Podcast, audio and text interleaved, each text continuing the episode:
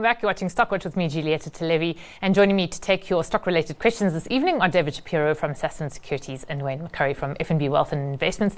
If you'd like to send questions to us, please SMS 41392, email stockwatch at bdtv.co.za or tweet us at businessdaytv using the hashtag Stockwatch. Um, Wayne, good to have you there uh, uh, for the time being while David uh, connects to us. We're not quite sure where he is, um, although we do know he's in New York. So sh- theoretically, his internet connection should be good. Um, I have to say, it's quite a dull day when the most exciting things are producer inflation in Europe and the PMI data out of China, and the latter wasn't particularly good, which seemed to put a pall on everything. Yeah. Look, look, the market, I think, is sitting back. It got the scare. Let's go back a little bit. It got the scare when uh, Federal Reserve Chairman Powell said another couple of interest rate increases and it got a scare and it collapsed for a week and maybe a bit longer than that. Then the US, some inflation data came out in the US that all of a sudden gained great prominence. I've never heard of it before. It was something like personal consumption inflation.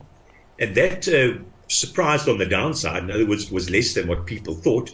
And that's put the market, that sort of gave us back all of the losses that we made on the on, on Powell's speech, mm. but we're still sitting and waiting for a definitive movement in inflation down. And I don't think we're going to see much happening until we see that. In other words, we've got to wait, you know, maybe tomorrow the the, the well, on Friday the jobs data might show something.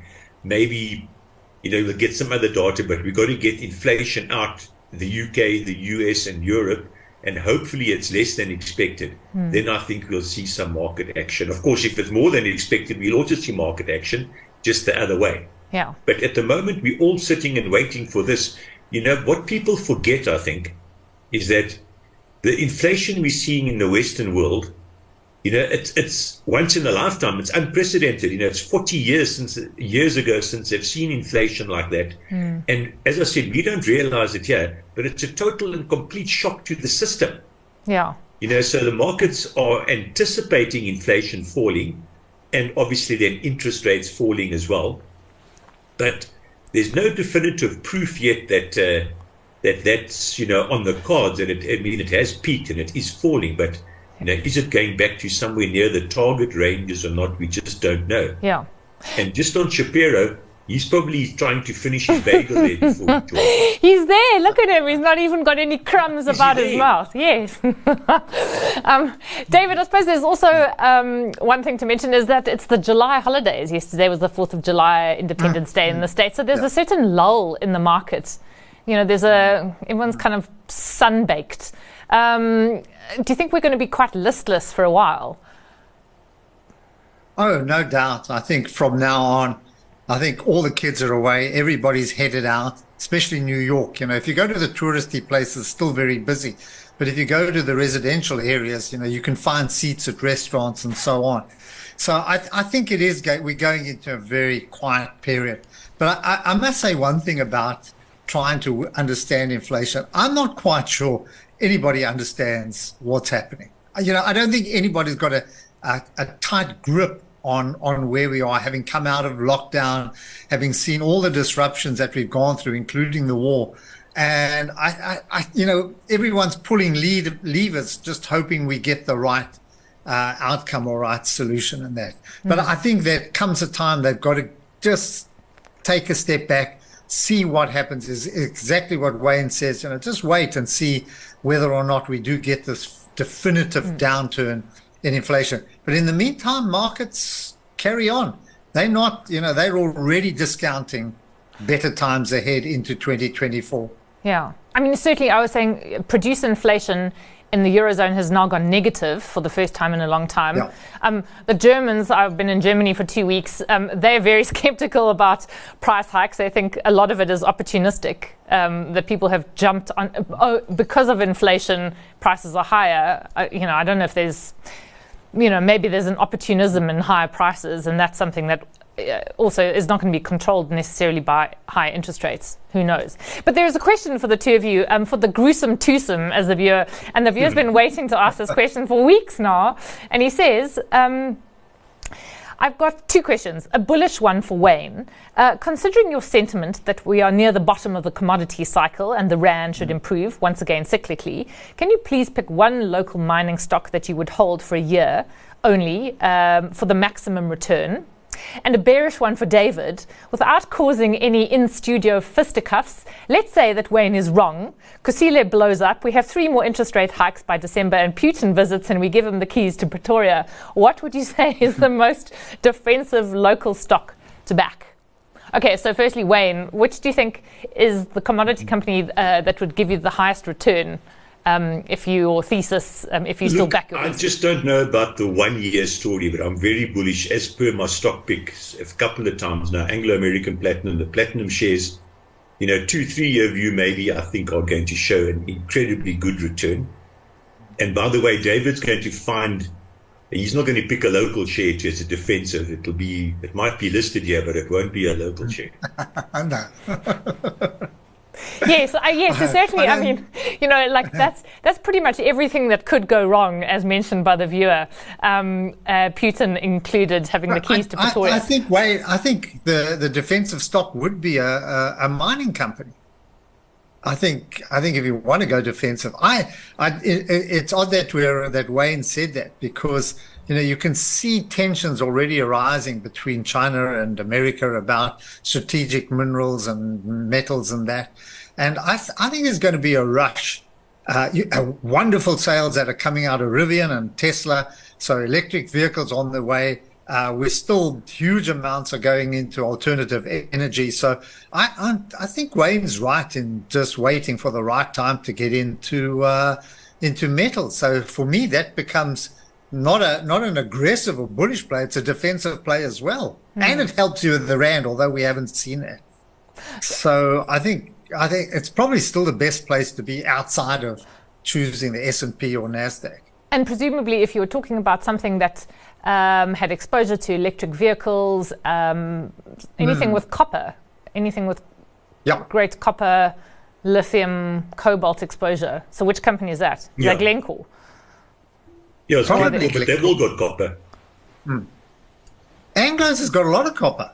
Hmm. Anglo's got you know, copper. Anglo's has got copper. It's got diamonds. It's got iron ore, platinum. You know, so maybe, so maybe, maybe Anglo's is the one because it's got uh, hmm. obviously big platinum, and and all the other ones David spoke about. Hmm. You know, Wayne, I just looked at. I was looking at UBS because they've been so negative on Anglos, and Anglos have come down about 20%. I, I, don't know what over the last year. And I looked at a report, I think overnight, and suddenly they've t- turned neutral, which means they've turned the corner. that means, okay, when they start to turn the corner, fine, could be a buy. Yeah. So I'm with I, am with Wayne on Anglos and that. Uh, it might be turning the corner. Mm. Mm. Okay, what about um, a, a, a, company that we don't know if they've turned the corner yet? They might have lost a little more traction on their tires, and that's Transaction Capital. Um, and the viewer says the stock um, has increased by 20% over the last three days. New car sales for June year on year were up 14%. Could this be one of the reasons that We Buy Cars um, has had a good year so far? Is it a good time to buy? Um, so, and there's another. Okay, so that's the one aspect of the question, another viewer has sent a different question on transaction capital asking, what does the panel think transaction capital's value would be if they were to write down the taxi business to zero? And could one expect the share to double in the next two years? Wait. Well, look, as you know, it's been my stock pick. Mm. Um, and I don't think you made any money on that yet, but it has, in, uh, as, as, as, as per the question, it has picked up a little bit in the last couple of days. But I still like the, the other businesses other than Taxi SA. By the way, I think they've written Taxi SA down to zero already. But what's it all worth? It's, it's very, very difficult to say, you know, what's the right share price for this because, you know, Taxi SA, they took, they absolutely kitchen sink that like you cannot believe. And who knows with, you know, in a year or two's time with you know, a stronger rand, stable oil price, maybe even a fall in the petrol price in South Africa, lower interest rates, you know, you might actually recoup something from that. Mm. But the balance of their businesses are, are extremely good business. I mean, so I would put, I don't know, 12 Rand, 13 Rand a share on this, you know, in the medium term. Which is practically a doubling of where it is now, which is. Yeah. Yeah. Um, Yeah, David, do down eighty percent. Yes, yes, okay, so. Yeah. You, you know, it's like going to the SPCA and finding a rescue dog. You know, you've got to nurse this back to health, and it's going to take time, and you're not quite sure when it's going to, when this poor animal is going to get back to health. I like management. I think the businesses can rebound, but we've got no idea how long it's going to take. You know, we don't know what's in the balance sheet and what's in the income statement, and you know what they've got to get rid of. So I think if you're going to take it, it's it's an absolute out and out punt, you know, on, on, on the hope that it does recover. But it just might take a little bit of time. Yeah. I mean, would you also uh, would you pretty much concur with Wayne that the that SA Taxi is written off in the valuation of the share price? Uh, no doubt about it. Yeah, no doubt. Simply because of the huge issues that they face, and uh, I think it's not reflected in their uh, in their value at all. So, and and that's a difficult area. You know, I mean, it's a very very difficult area also to resuscitate and get back going. You need you need our economy to to really pick up, which is a lot easier than we buy cars. I mean, and and also reflecting on, as you said, vehicle sales picking up. Yeah. Or the listener said so. Yeah. There is a question from a viewer about Nampak, and he says if Nampak has not been discussed recently, and mm, forgive me if it has um, by my colleague Zanati, um, please can your panel, i.e., Wayne, indicate if Nampak at this stage can be added to one's portfolio? Okay, so David, we don't want to hear your thoughts on Nampak. Wayne, what are your views? No, I think my views will be very similar to David. I mean, in theory, it is a total steal at this price. That's the theory. I mean, it's down 95% in five years. But something's gone wrong in the industry or in Nampak. They've been trying to turn this around forever. Something's changed here. The market has changed. They're not competitive. I mean, they've done they've done so much as management to try and get it right, and they've sold off businesses. So at best, it's a call option money. So it's a total punt. You know, it's not something you want to hold in your retirement fund. If you've got a, couple of rand lying around and you feel like gambling, you know, treat it as a call option. You could lose everything, but you could make an extremely good return. But it's not in the mainstream portfolio. Yeah. And this, I mean, when last time we discussed this, last time we discussed this, you know, David and I can remember Nampak Yeah. in the 90s and the late 80s was absolute blue chipper. I mean, interestingly, Yeah. sorry, this is. Julieta, sorry, we had David. three, yeah. we, we had three businesses at that stage Yeah, to show you the industry. And Wayne has touched on a very important point. What happened? We had Cola, we had Consol, we had Nampak, uh, and then there were a few smaller players there as well. And these were all very powerful businesses that uh, almost dominated the uh, industrial scene in South Africa. And, and yet all of them have fizzled away. And I don't believe you can bring bottles in cheap from China. So I don't know what's happened to the industry that has that has uh, put it under such enormous pressure. 620 million rand market cap for Nampak is, uh, is is is virtually nothing. I mean that's uh, that's a micro cap. It's not even a small cap anymore. Yeah. So I think I, I you know we can't we can't touch on what's gone wrong, which has to be associated with management and just some very very poor decisions along the way. Yeah, and a bit of bad luck, uh, to be honest. You know, a bit of bad luck in Angola. make your and- luck.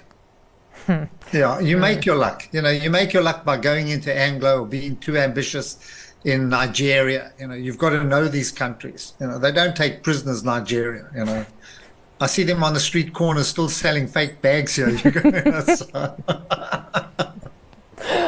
you want you want me to buy you anyone? No, thank you very much. Thanks. Thanks. No, I'll, st- I'll, I'll, I'll stay away from your fake luxury, your faux luxury bags. Um, there's a question, actually, it's a more of a sort of technical question from a viewer who says, I always thought the primary reason for selling a share is based on its investment proposition. So I'm surprised when your guests on Stockwatch often mention uh, capital gains tax as a consideration whether to sell or not. Surely capital gains tax Yeah. is just a consequence of the primary reason to sell. correct. Yeah, I actually feel very strongly about this. I feel that the issue of capital gains tax actually negatively affects investment decisions. Mm. And I think the industry itself is wrong in this. Mm. I think when you show a client's portfolio, you should show the value of the shares after providing for the capital tax that they because capital tax is incurred when you make a capital profit. You might not pay it, but it's incurred. I think if you got shares of 100 but you owe 20 rand capital gains tax, your statement should show 80 rand, not 100 rand, because then you say, oh, but if I sell it, I'm going to pay 20 rand. You should actually already incur that as a liability. Yeah. Because I find so often, oh, no, we can't sell that because we're going to pay capital gains tax. So I think it's a whole mindset change that I think the industry's got to actually drive here to say, you've already incurred it. It's already there. It doesn't, you might have to pay it when you sell, but it's already a liability against the value of your assets. Yeah. And then it won't infringe on the investment decision. We, we come across this every day. You say, let's sell the share. Oh, no, but we're going to pay capital gains tax. The clients won't like it it's in, it's it's it's, it's impinging on the investment decision here. It's mm. actually I feel very strongly about this. It's actually so wrong. And it's a sort of implicit. Mm. I mean, but you could, if you had your own portfolio, maybe it's an exercise that you should do. Calculate yeah. what your capital gain is, and then just kind of, as you say, ignore and say, okay, well, mm. that's that's what it is, and then it's a liability. Know, yeah. yeah. Hmm. The, I think for me the conundrum is that if you're going to make a switch, you know, you you you bring that in and say, listen, if I'm going to pay this tax and put it into XYZ company, uh, is it worth the switch? in other words, um, or is it better just to stay with it, you know, with the capital gains future liability? So I, I'm not quite sure whether it's whether I'm articulating that well enough, but sometimes that does, especially where uh, we look at some businesses, you know, if you've been holding Naspers for many, many years, you're going to sell it. You say, hold on, I'm going to have this massive liability. Will the reinvestment I make uh, make up for that? Or, uh, you know, is it worth getting out of a company?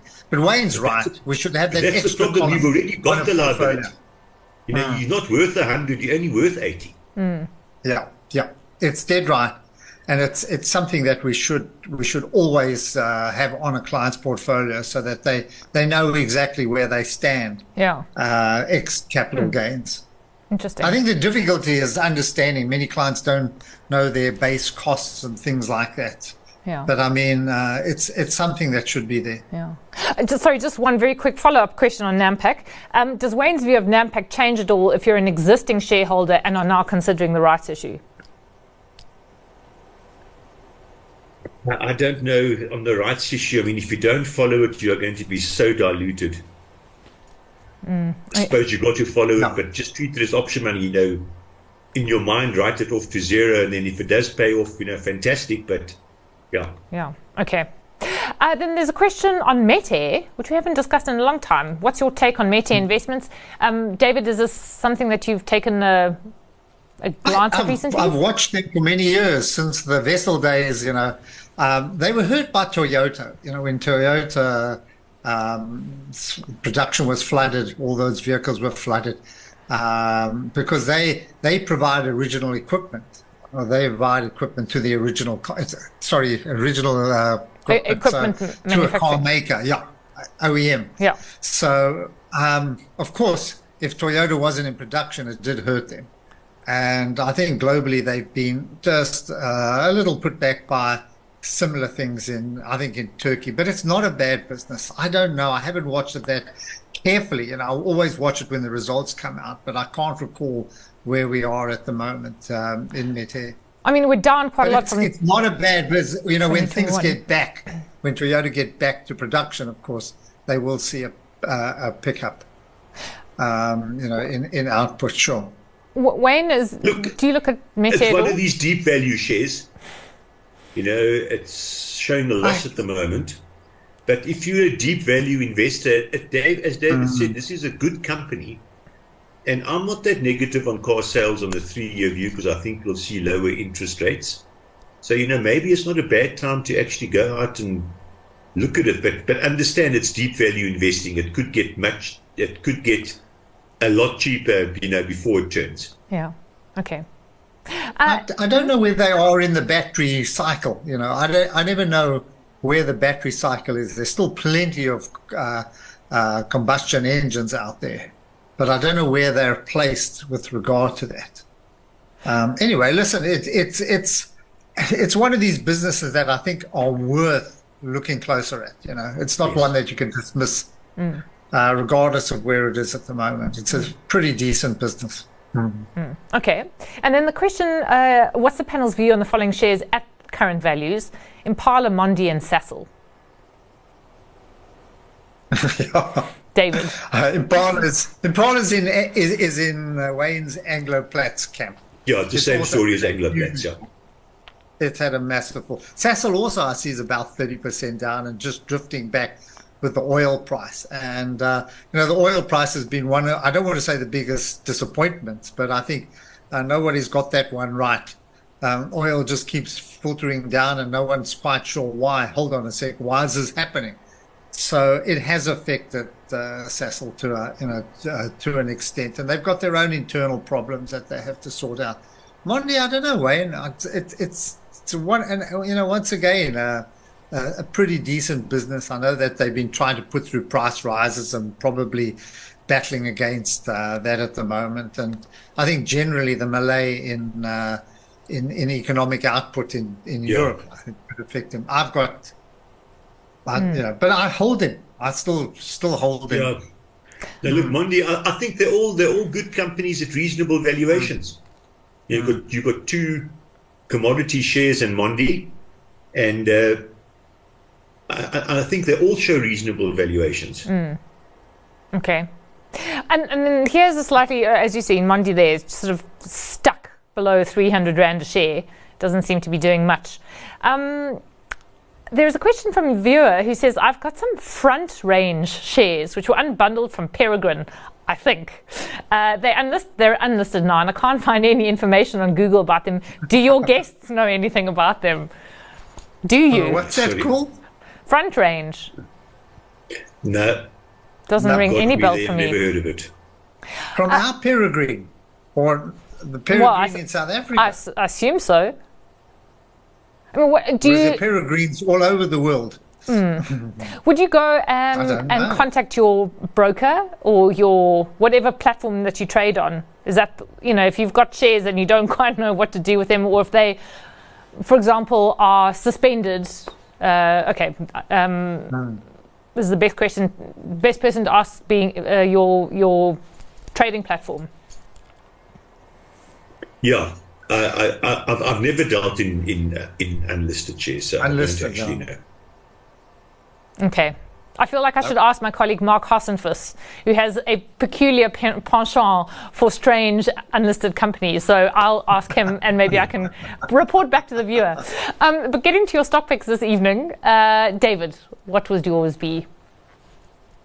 I, I've got nothing really. I think we're in that kind of, oh, you know, the, that that area of the market where we've had a got had a very good run, and things are just slowing down.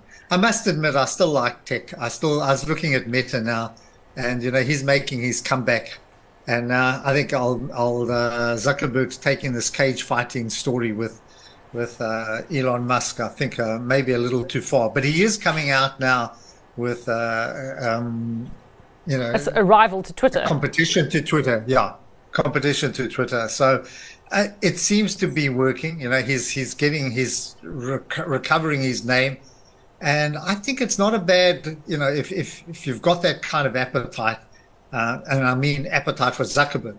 Then um, I think you'll do okay on this one, you know, especially with AI coming around as well. Don't dis- dismiss him.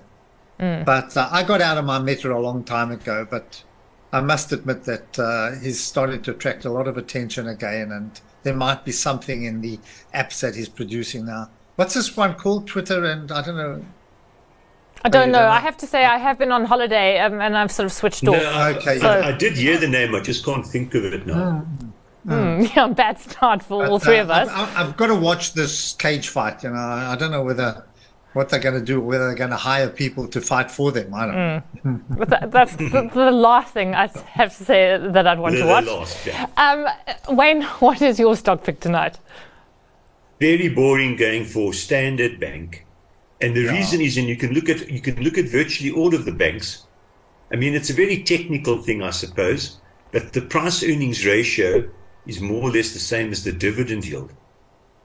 And you know, dividends aren't under threat in these banks for the foreseeable future at all. In fact, profits will do reasonably well despite the bad debts. Mm.